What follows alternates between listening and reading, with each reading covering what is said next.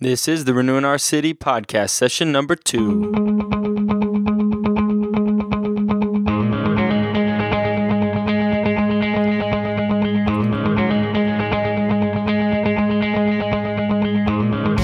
Welcome to the Renewing Our City podcast. This is the podcast that help you share Jesus and serve others from your own backyard to around the world. I'm your host, Matt Shaw, and we have a ton to learn today.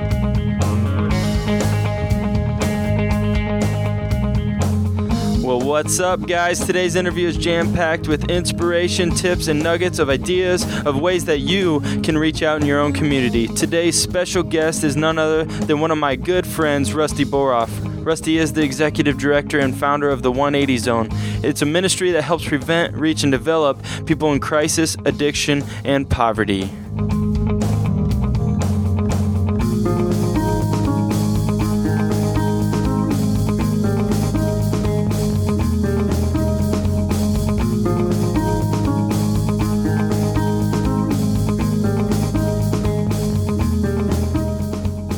Boy, do I love ministries like the 180 Zone. They have an excellent ministry that partners with local churches, and I'm so excited to bring you this interview today. The 180 Zone truly is all about renewing our city. And in this interview, Rusty's going to share his powerful story of founding the 180 Zone and a ton of other info on how to love and care for those in your neighborhood, those in your city who are in crisis, addiction, and poverty. Rusty is the real deal, so I hope you enjoy this interview.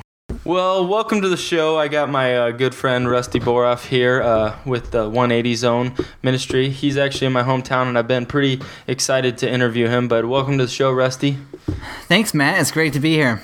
Well, uh, why don't you tell me a little bit about yourself? I know you pretty well. I've heard your story at least a dozen or more times. but uh, can you why don't you just start out telling your testimony? I think it's cool, and then we'll get into your ministry and how you're going to bless the audience. Yeah, yeah. Well, I grew up in a small town, uh, awesome family, Christian home. I grew up in a uh, small church, and for me, my perspective on God was a He was a rules God. I didn't know anything about His grace or His love for me, and so.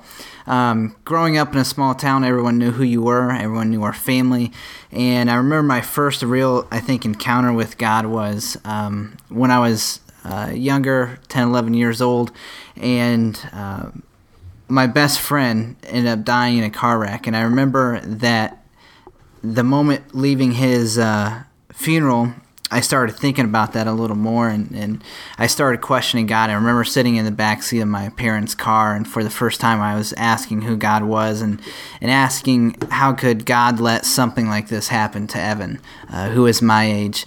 And I remember that just kind of rocked my world. And ever since then I started pushing away and pulling away from God.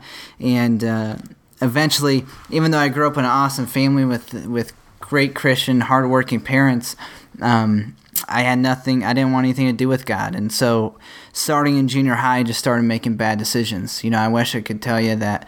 Um, you know, it, it was just one or two bad things that happened in my life, but honestly, it was the first time in, in eighth grade when I started smoking a cigarette. You know, it was the first time that um, I backtalked, you know, to the principal. It was it was all those little decisions that uh, led me to during doing the first major dumb thing that I'd ever done, and that was uh, putting Ex-Lax in my teacher's drink, and uh, got suspended for from school for ten days. Good uh, Christian my, kid putting Ex-Lax. yep. No way. Yep. My first uh, suspension from school, and had uh, I was gone for ten days. You weren't a pastor's kid, were you? No, I okay, wasn't. good. No.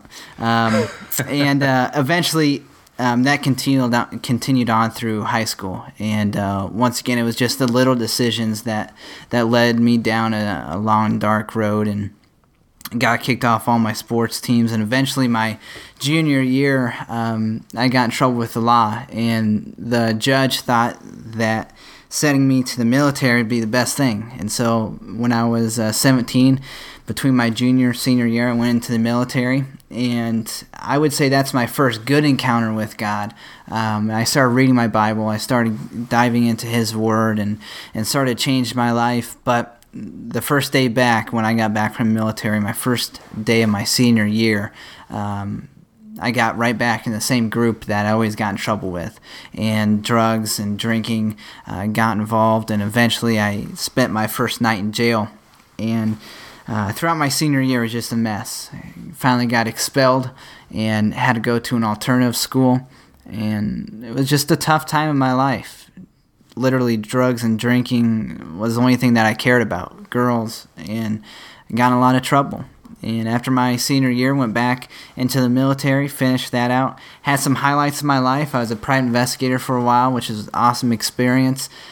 But moved away, and um, once again, drugs, specifically cocaine, uh, came back into my life, and things went downhill. Ended up homeless, lost my job, kicked out of the military, and started really um, becoming a full blown addict and that led me to a jail. And I went into cell 121. And really, for the first moment in my life, I was real with God. And I told God it was time. I wanted to change. And I would spend the next year of my life in that jail cell.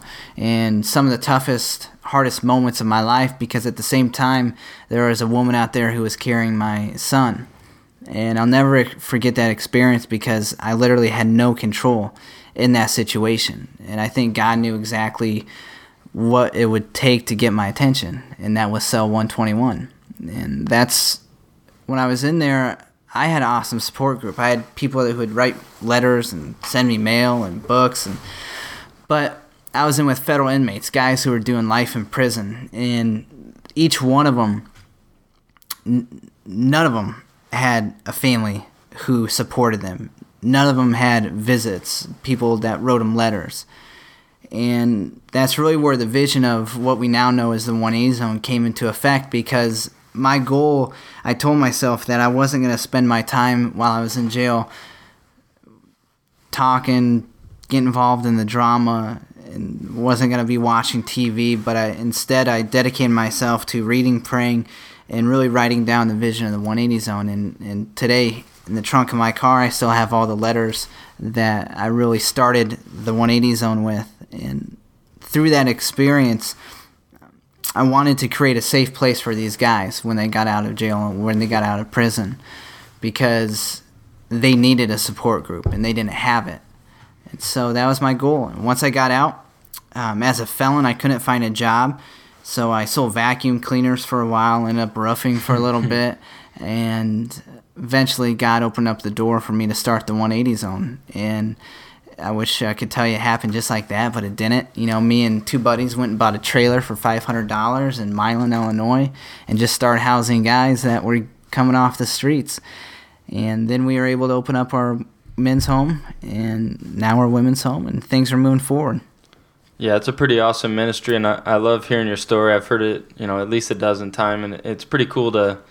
Uh, one, as you say, it's co- so consistently every time. But I remember one detail you kind of left out, and I wanted to hit on this real mm-hmm. quick. But I remember you talking about a man that uh, really uh, helped you change your life in prison because mm-hmm. a lot of times dudes are in the jail cell, they're doing all those things, watching TV, just wasting away, time's getting really slow.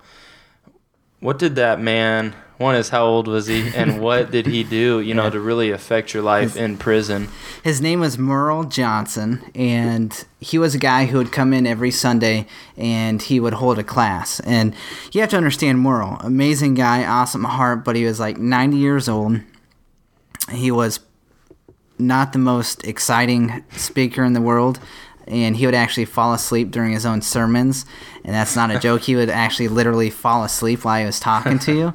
And but it wasn't what Merle said that really made a difference. It's it's what he did, and by him showing up to that jail cell every Sunday, like clockwork, it showed me that God still cared and loved me enough that there was still a future for me, and beyond that, it showed me that someone still believed in me. You know, even though I had a terrible reputation, even though I was facing, you know, 14 plus years in prison and, and my reputation was was, was mud, it, there was still a guy out there who was still willing to give me a chance. And I'll never forget what Merle did for me. And one of the greatest honors was once I got out of jail, I was able to go back in with Merle um, on the other side of the bars and, and do ministry with him. That is so, cool. That is cool, and I've kind of been a part of the 180 zone now uh, serving within our church and getting uh, a church our church to partner with the 180 Zone is more of a nonprofit partnership uh, with our local church, getting people plugged in, serving. So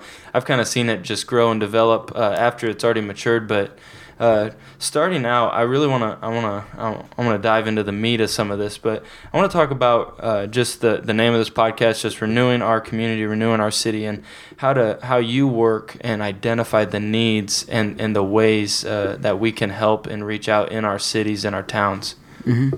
What are some of those ways that you've really researched and, and looked into that? You know, I've, I've tried a lot of different programs and, and studies and stats and things like that. But honestly, uh, what I found that works the best is just building relationship with the community. You know, when you when you just pick up your phone and, and call the school and say what is what's a need um, yeah. they'll tell you and so just putting your some some some feelers out there just to say start building relationships whether it be with the school with the with the police department uh, with the community with the people living in the community you'll really start to understand what the actual need is and I think that's the best. Um, I've tried pursuing it other ways, you know, by hearing a stat and getting all excited about it, you know, and, and putting yeah. this elaborate plan together. But to be honest, what we found out that has the most success is just getting out in the community and simply asking the people who, the teachers, asking uh, the people who are who are working inside the jails, you know, and building relationship with them and saying, hey, what is it in this community that we can do to help? And what you realize is the people who are living in that community, the people who are doing work in that community, they know firsthand. Um, what the need is versus just seeing it on a piece of paper. Yeah, no, that's my experience working uh, with part of the 180 zone with uh, what they call the West End Initiative. But pretty much, uh, Rusty and, and the group has identified pretty much a neighborhood around an elementary school and said, This is where we want to attack. I know in your office you have a map drawn with some lines of mm-hmm. saying, This is our target area. How'd you yeah. identify that target area? It's, uh, Mercer County. Yeah. It's really what. Um, where God opened up the doors, you know. Um, and I think for us, you know, we, we tried doing stuff all over uh, our area, and what we found out was that God just kept it wasn't that I just woke up someday and took a huge map and drew a, a circle, you know, or you a square. Just... Um, what happened was that square ended up being all the way around the community, but pretty soon God started closing up those boundaries for us.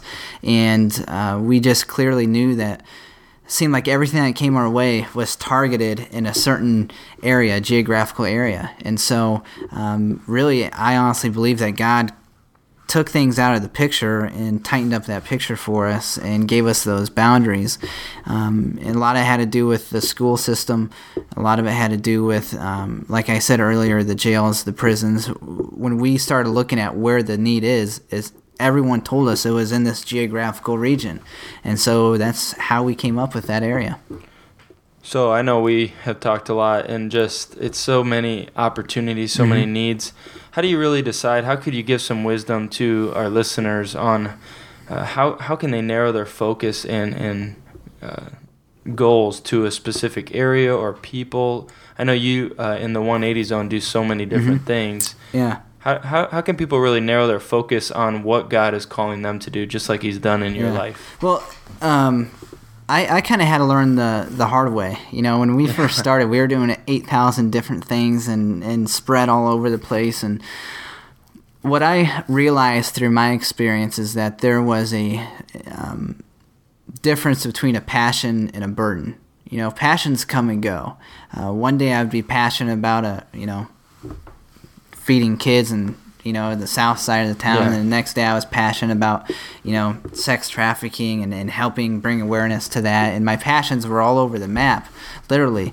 And uh, one day God just put on my heart that there were cer- certain things that it hurt not to do. And I think that's the difference between a passion and a burn. Passions come and go. Burns are those things where it literally hurts not to do. Um, I'm a busy guy, but in one of my volunteer times, what I do is I go into Scott County Jail as a volunteer, and if I don't do that, it literally hurts me. Hmm. Um, and so that's how I've narrowed down what it is, not only what the 180 zone is is supposed to do, but what I'm supposed to do in my personal life. And it's those things that hurt not to do. You know, if there's um, something that God lays on your heart or you get excited about, but in two weeks you forget about it, um, to be honest, it, it's probably not a burden. It's but if you if God lays a family on your heart or a project on your heart and you can't help but think about it nonstop, then that's that's what a burden is. And those are the things that I think God is really calling us to. Yeah, I, I was kind of in the same boat with ministry. Like I just became an outreach minister and I have no idea what I'm doing and then all of a sudden I take over global missions and you're going, how do I do this? And I yeah. think a lot of people are in the same boat where you have a thousand different options because you're mm-hmm. passionate, you want to serve the Lord, you love Him, you know there's needs out there, and people can just bombard it. And I, I think it's so crucial, and I've, I've seen you grow in this, is we need to pick certain areas and narrow our focus so we can do things better and more efficient and uh, bless more people where the, re- the need really mm-hmm. is that we can actually help. And real quick, why don't you explain kind of who are the people that you help? We've kind of talked about the jails, but who, what are the different uh, areas that the 180 zone really supports and helps yeah, well, we focus on three things prevent, reach, and develop. Um, and prevent is ministering to communities that are high poverty, low income areas. And then our reach is, is reaching, and our goal with prevent is to prevent them from ever, you know, becoming a drug addict or somebody that you got to reach. Exactly. And then reach is reaching out to those who are already in those positions uh, the people who are in the jails, the prisons, people who are homeless, have addictions, uh, victims of sex trafficking and human trafficking. And then our develop component is where we um, are developing those people that we've reached. You know, it's, it's, it's life groups and small groups. It's um, getting them involved in our men's and women's homes where they actually live and they'll be there for over a year of their life. And so those are our three areas. And, and anytime something comes across our desk as an opportunity, we have to evaluate that and say, okay, does this fit into the mission and the vision of the 180 zone? And oftentimes it doesn't. It doesn't mean that that thing is, is bad, it just means that we aren't called to do it. And we've been down that road, um, even me personally, where we spend so much time doing, you know, so many different things, you know, 20% and it's not what God's calling us to do. And we aren't really do, we're doing a lot of good things, but we aren't doing anything really great. And so that's why I think it's important to evaluate things and to say, okay, does this fit into my personal mission? Does it fit into the mission that God's calling our church to? Does it fit into the mission of of what God's calling our nonprofit to do? And I think you have to look at those things. That's awesome. Um, just kind of with that, I mean, just as I was hearing you talking about that, and you guys have your uh, uh, prevent, reach, and develop these people. Mm-hmm. I should probably know that a little better. prevent, reach, and develop. I mean, it's been pretty cool, and and really, a lot of these people, we could do that. I could say, okay, I want to go to my neighborhood, or I want to go to a foreign country, and that that really uh, can go across any boundaries, mm-hmm. but really specifically, I want to talk about the reaching part mm-hmm. and, and, and in the men's and women's home. I know uh, we've we've talked before, and just you can share the audience. What's this men and women's home look like, and how have you kind of developed that over time from the trailer yeah. for five hundred bucks to mm-hmm. now you have two facilities. Yeah. We call them um, our residential facilities are I, I, describe them best as incubators for life change. Um, and the reason I say that is because uh, in our intake packet, when someone fills out an application to come in our home, the first paragraph it talks about Jesus and His saving grace, and it says that if you're expecting the 180 zone or a program to change your life, then we're going to fail you. You, the only person who has the capabilities of changing your life is is Jesus Christ, and so by calling us an incubator for life change, all we do as, in our residential facilities is create a safe environment for that life change to happen. And so, man, I love that. That's yeah, awesome. And and so we have we have uh, five phases in our program. Everything from assessment phase, which is the first 30 days, to our fourth phase, which is four months, and they work their way up through the program. Our men's and women's home deal with men or women who, uh, specifically women who are victims of sex trafficking or um, have addictions in their life. Many of the men are coming out of jail or prison or homeless and we've had everything from you know quote bums on the street to business owners who they're they're just become addicts. Yeah. And so um, we have a wide range of people, and within those homes, um, from six to seven, they'll have a Bible study every morning. Then they go into a class time portion of our pro- of our program. They'll do that for four hours, where they're learning life skills, Bible studies, um, and then they go into our uh, work program, which is where we have businesses that employ our residents, teach them the skills and trades that they need to know that maybe they don't have. Uh, we actually em- employ them, so it's it's a real life employment experience. Everything from a resume to a job application to an interview. We can hire them, we can fire them, and it really gives them that experience that most of them haven't had. You know, you take that guy who just got out of prison. When he fills out a resume, he will have a four, eight year job gap on that resume. And as an employer, that's not very attractive. Yeah, big red flag. Yep, that's a big red flag. And so what we can do by employing him is is putting on a reference on that application, cool. on that resume form, and we can teach him a skill and a trade that maybe he's never learned, but it's something that he can take in the community and put to put to use. We also teach entrepreneurship. All five of our businesses have been entrepreneured by our residents, and so we see that as a uh, as a resource for them that they can they can pursue. So our residential facility, uh, they'll spend over a year of their life there. Um, it's not easy, you know. Honestly, I don't know if I would make it through the program. Yeah. That's how structured it is. There's no cell phones. There's no relationship with the opposite sex. Um, it's it's intense. So, and so let me let me jump in there real Yeah. quick. Is you're finding you're getting these guys, and whether it's you're you're in the prison ministry or somebody refers them, or they uh, you know uh, put an application in for themselves. Why do they need to get away and be in this incubator? I Mhm. I, th- I think uh, I can lead the question a little bit, but I know it's so hard for people to uh, just like you. You went from the military right back into your lifestyle. Yep. Why is it so important to get away and be in this incubator for life change? My uh, going back about eight years when I first got arrested, I was um, in jail for three months, and my parents bailed me out because I had accepted Christ, and I really did, and I really did want to change. The problem was when I got out, I was placed right back in the same circumstance that got me in there in the first place, and I didn't change my surroundings. And it's hard to get clean when you're in a mud puddle. I really wanted to get clean, but I was I was sitting in a mud puddle, and so that's why we say we're creating that that incubator for life change. We're creating that safe environment. You know, it's easy to tell people, and we all heard it. You know, to get rid of all the you know the old phone numbers in your phone. You know, when you when you make that life change, you know, Yeah. get rid of all those old people and and walk away from them. But what we often fail to do is is to replace those old phone phone numbers with with good phone numbers, you know, mm-hmm. and surround them with good people.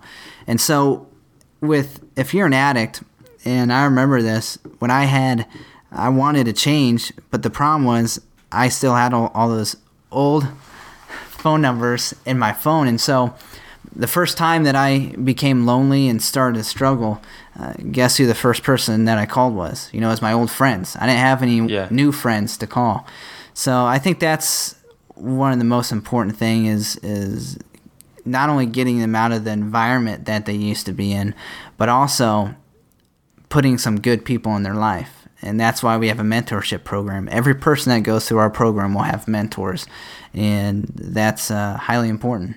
Yeah, I think those mentors are huge. Uh, one one of the guys that goes to our church has been a mentor to multiple men. He teaches some Bible studies and entrepreneurial classes, and been uh, really he got me involved. I remember when he introduced me to Yep. you, and and uh, for that mentorship, it's it's such a hard thing to do because this guy may not succeed. You're you're investing a lot of time, money, energy, emotional, spiritual prayers in into this guy. One thing I love about the 180 is you guys have a great track record, and you probably win it to your own horn. But you know what? What actually is the benefit of getting out of the 180 zone? What are what are some stats? Can you can you talk to me about the Yeah. success rate of going through a program like this? Yeah. Um, success rates are always hard to define. Um, how we define our success rate, we have a 92% success rate, which is extremely high compared to, Yeah. you know, places like a, a prison or, or other establishments. And um, how we define it is a lot different than most people. We define our success rate on anyone who's been there longer than six months. Uh, most people define their success rate off of the graduates. So if they have 10 graduates and those 10 graduates are continue to be successful, then they have 100% success rate. Yeah. We've decided to base our success rate off of anyone who's been there longer than 6 months. And the reason being is because we say if they've been there for 6 months, then if we're doing our job right, they should have all the tools that they need to be successful, and so that's how our program is is devised.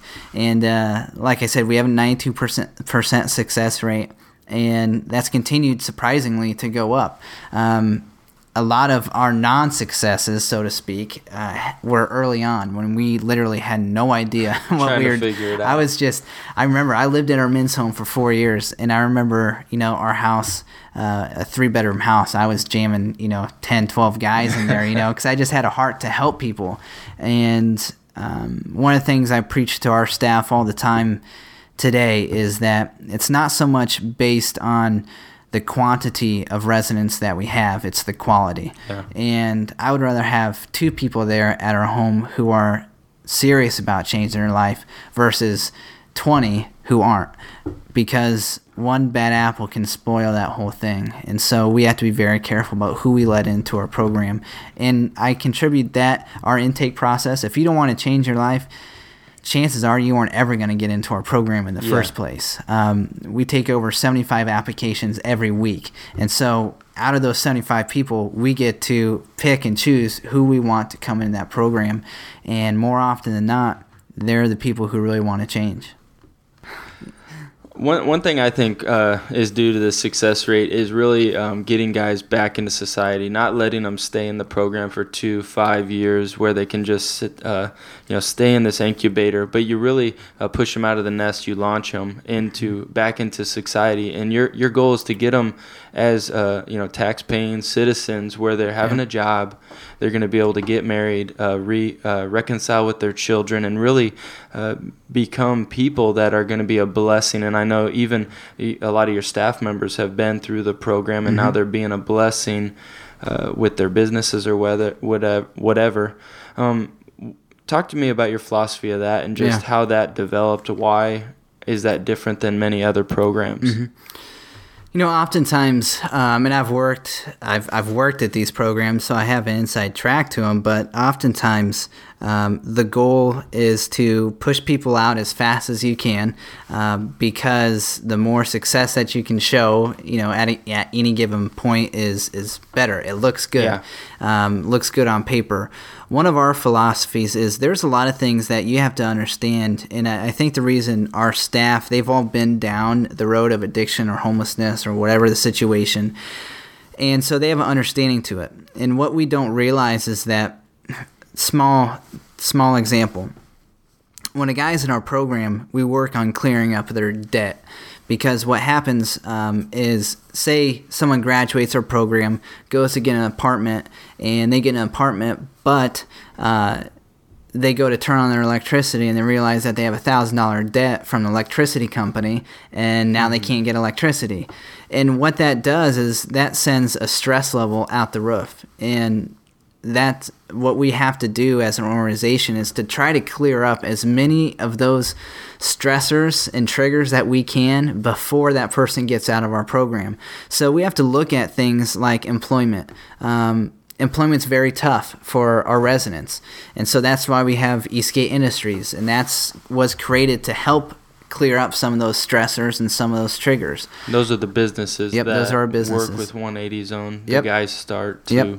Yep. be entrepreneurs. Yep. And uh, things like, you know, your their old water bills, their old electricity bills, and looking at those and saying, okay, how do we get a head start on this? So that way, when you get to 14, 15 months in our program and you're getting ready to move out and be by yourself, that's not going to cause you a headache or a stressor. We also try to look for good employment. Um, it will oftentimes um, our residents will turn down two or three jobs before they actually take one. And the reason being is because all of our jobs that our residents take have to be pre pre-approved by us. And i know that sounds bad but we aren't going to let our residents go work in a factory that we know that there's you know prostitution and drugs waiting for them when they walk outside those doors when they get off you know second shift. And so we we really take that serious evaluating their jobs uh, so that way they can be successful. Housing is another one. Um, that's something i ran into. I got married uh, a year ago and when my wife and i went to go get apartments we got denied it just about every apartment we went to because of my criminal background. And that's eight years later, but I still have a felony on my record. And so that's a real trouble too. And so that's why we've created some what we call stability housing. It's kind of like transitional housing. It's that next step for them where we can rent rooms back to them so that they have a safe environment to change um, and to continue the process of changing their life.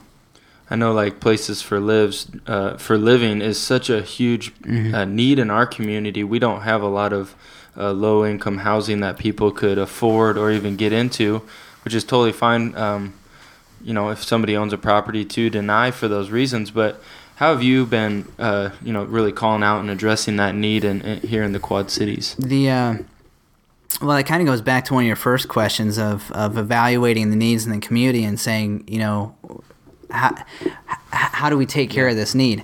And uh, I remember when we first started to realize this was an issue, uh, basically what I did was I sent out an email to a few people who I thought might be interested, and I said, "Hey, let's meet about this and see if there's something that we can do to help." And a small group of us got together, and when we started sharing the stories and they started seeing the experiences, you know, they would see a guy named Rock who graduated our program a few years ago, and the only place that he could find a room to sleep was just this one uh, sleeping room is what they call it, where it's like a efficiency apartment except smaller, and it was right in the middle of the toughest part of the neighborhood, and there was constant using and prostitution going on, and he just couldn't mentally handle uh, living in that situation. And even though he didn't use, he still ended up in a hospital because of a mental breakdown. And that was really a wake up call for us saying, okay, if we're doing all this stuff for our guys and girls and, and giving them all these tools, but we place them in a situation where, you know, they aren't going to be successful, then what do we do about it? And so we created the, these housings uh, projects where um, a separate organization buys these houses and they rent them back to the 180 zone, and we rent them back to our residents as that next step. So um, it was once again just kind of evaluating that need, seeing how big of a need it is. Uh, one of the troubles we have in our community is there is a lot of um, low income housing, but um, it's all government based. And right now there's a five to seven year waiting list just to get into one of those apartments. Yeah, that doesn't really help. No, it doesn't. And and the big reason because low income housing wasn't created to be long term housing, and that's what it's turned into. It's turned yeah. into long term housing, and uh, because there's no plan to transition those people out of those low income homes and to really give them the tools to be self sustaining, and so what happens is they just end up living there their whole life, and uh, um, the people who pay the price are the people like our residents uh, who really need it and want it but can't get it. Yeah, that's pretty cool. I, I, I just love how you identify the needs to the community, and I've learned so much from you mm-hmm. about uh, just finding out where those needs are, or even what you're passionate about, finding the need in your community and really helping. I think anybody listening to this show can benefit from that because God lays things on our heart. I know He lays things on my heart all the time, and we have to be able to react to that in a, in a positive way, not just throw it under the rug, forget about it. God wants us to live out the gospel in our community. And as we kind of switch directions here, not just about 180 Zone, I think it's a great example of an awesome ministry, and Rusty's mm-hmm. really wise. I'm sure we'll have him back on the show talking. I want to talk more about Eastgate Industries because that's one of my favorite part. Mm-hmm. My dad was a business owner, and my father-in-law is too. I love Eastgate Industries, but that'll be for another time. But I want to switch directions and talk about uh, your decision really partnering with local churches. Uh, 180 Zone started uh, out of Rusty's heart to do this, and he partnered with Calvary Church here in our hometown. And uh, it's a different church than I pastor out, and it's just a phenomenal place. And what they've done is they empowered Rusty, but tell me about your desire to make it a community organization, but mm-hmm. church based, church, local church based. Yeah. Um, well, as Bill Hybels says, I, I, think the local church is the hope of the world. And I know um, the reason why I know that is because I wouldn't be where I am today if it wasn't for the local church. Um, I would be back in a jail cell or spending some time in prison or homeless if it wasn't for the local church coming alongside me. And so that's how I know firsthand how important it is. And uh, when we first started, we had a that was um, the whole basis was not only just to not only to get our residents into the local church, but also to get the local church out into the community. And that was the whole focus of, of our program and still is because we know and we recognize that in order for whether it be a resident or whether it be someone sitting in a jail cell, um, we have to get them plugged in some way, somehow into the local church because that's where um, they're going to be able to sustain what they're doing. That's where accountability comes into play. And uh, we have a very unique partnership with, with the local churches um, because, as I said, it's one of the. Probably the number one thing on my heart is to get the local church activated in the community. Because uh, for the most part churches are, are kind of like a sleeping giant. It's not that they don't want to get involved in the community or reach out to the homeless or those with addictions. It's because that it's because maybe they don't want to take on the liability or maybe because they don't know how to and what we want to do as an organization is to train them and equip them with those tools to say, hey guys, this is your job as a local church. We'll help you do it. We'll take on things like the liability um, yeah. and use us as just a tool. We want to be the local church's tool to be able to reach out to the community.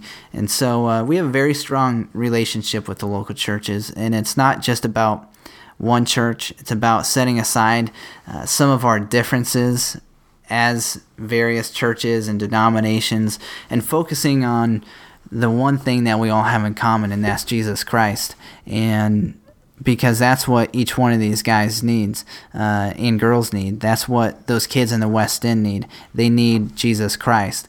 Um, and so we just want to be that tool that the church uses and picks up to use. So.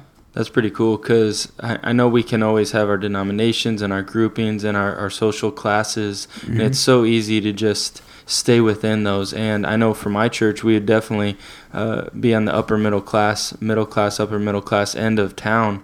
And it's it's so easy for us to not even know the needs. I know mm-hmm. you've talked a lot about prostitution or homelessness, and throw out some stats about uh, those things and it's just mind-boggling to people that I'm around that this is happening right in our own mm-hmm. backyard, in, in our neighborhoods, or pushed to a part of town.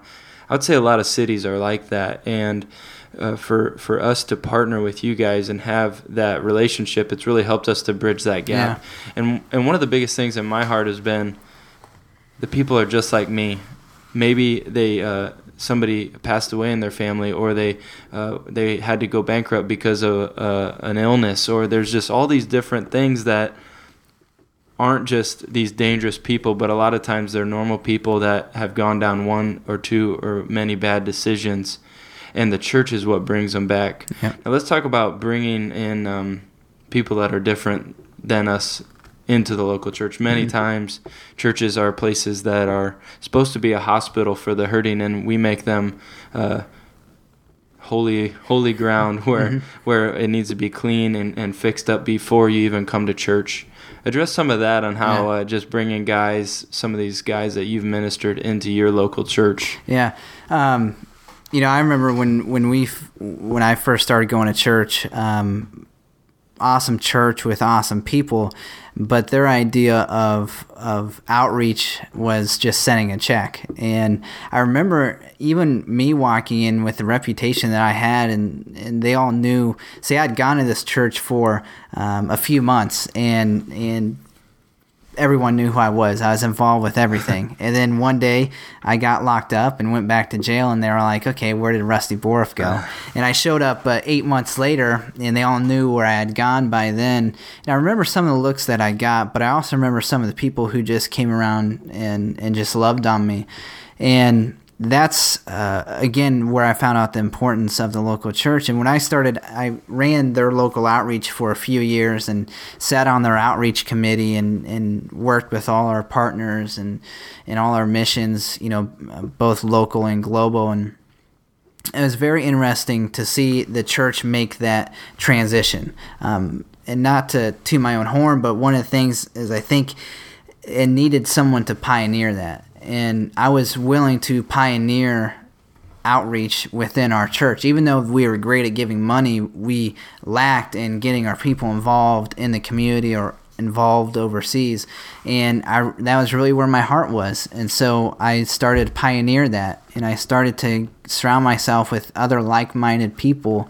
And we just started pushing that forward and pushing that agenda forward. And, and pretty soon it, the whole aspect of of the church changed, and so I think um, first it, it starts with with a few people who really want to see a change. And uh, when we started taking our residents there, we were talking about this right before we went on air, and we were talking about how uh, I remember when we first we would have a van and it was like this 1984 tan van that was all rusted out, and we'd pull up with our all our guys, and they would stumble out, and you know they would stand around the van and have a, a cigarette before they went into the into church, and I remember how many feathers that ruffled. And my pastor, um, after all the complaints, every Monday I would come into the office and I'd have a new complaint. You know, one of the guys, you know, accidentally said a cuss word or you know had a cigarette outside the church and i was constantly dealing with these complaints and i remember my pastor got up um, one sunday and he said something along the lines of, of he said i'd rather have a um, parking lot full of of cigarette butts versus not having these guys here. And I remember um, he really became the pioneer at that time because he was saying to the church, he was saying, you know what? Um, having these men here, even though they aren't perfect, is more important than making this look, place look pretty or having a bunch of perfect people here. And I remember that's really where the shift started to happen within that church. And uh, um, next thing you know, you know, majority of the church uh, was involved serving at least once a month. And that was just an awesome time is, is seeing that trans transformation happen. And what we've realized is, as volunteers, when people get involved and they start working in the West End with these kids or with these men or the women, what really happens is they realize that not only are they called to do it, not only are they helping that man or that woman or that kid, but they get hooked and they realize that this person is worth a change. All they need is, is a chance, an opportunity. And just like Merle came in into that jail cell and, and showed me that he believed in me, they just our residents the kids in the west end they just need someone to believe in them and to look past the cigarette butts you know or you know their bad habits and to see them as a person as a human who needs jesus yeah i, th- I think uh, pastor tim just doing that that's just phenomenal and and you know i strive to be a pastor like that because it's so easy for us to think uh, uh, we don't need people different than us at church and what we see is jesus constantly being around people just mm-hmm. like that and, and loving on them and, and really seeing transformation and we can love people and i i just uh, i really am encouraged by how much you love people how much sacrifice you you put out for them and really if somebody uh, feels called to get into this type of ministry we would say to to uh, drug addicts prisoners sex, sex trafficking any any of these type of things uh, child abuse mm-hmm how would they go about that?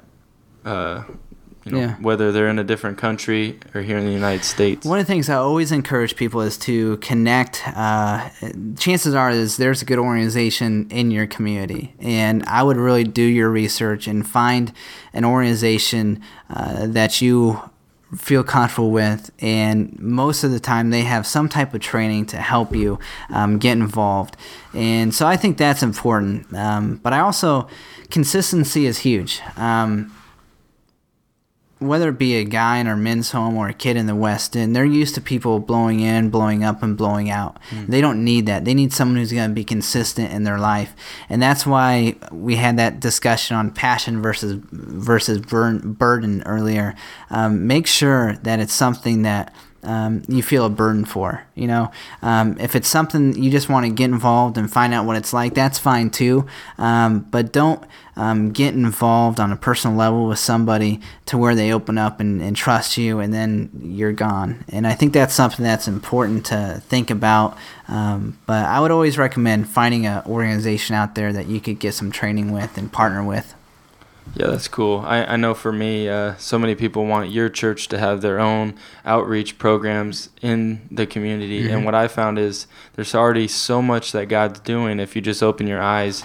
Uh, it, yeah. It's actually hard to, to pick which ones to, to work with, but I'm glad I'm, I'm working with you. Yeah. So we want to kind of wrap up. And I just want to uh, ask you how could people, if they want to find out more information about you, uh, Twitter, Facebook, website, wh- where could they contact you and reach you? I would encourage you to go to our website which is uh, the 180zone.org, the180zone.org. You can also find us on Facebook or, or Twitter as well. And uh, I really appreciate you, Pastor Matt, for having me here. And uh, my prayer is that some way, somehow, that, that using this podcast will will cultivate something in somebody's life. So cool, man. Appreciate you. Thank Talk you. Talk to you later.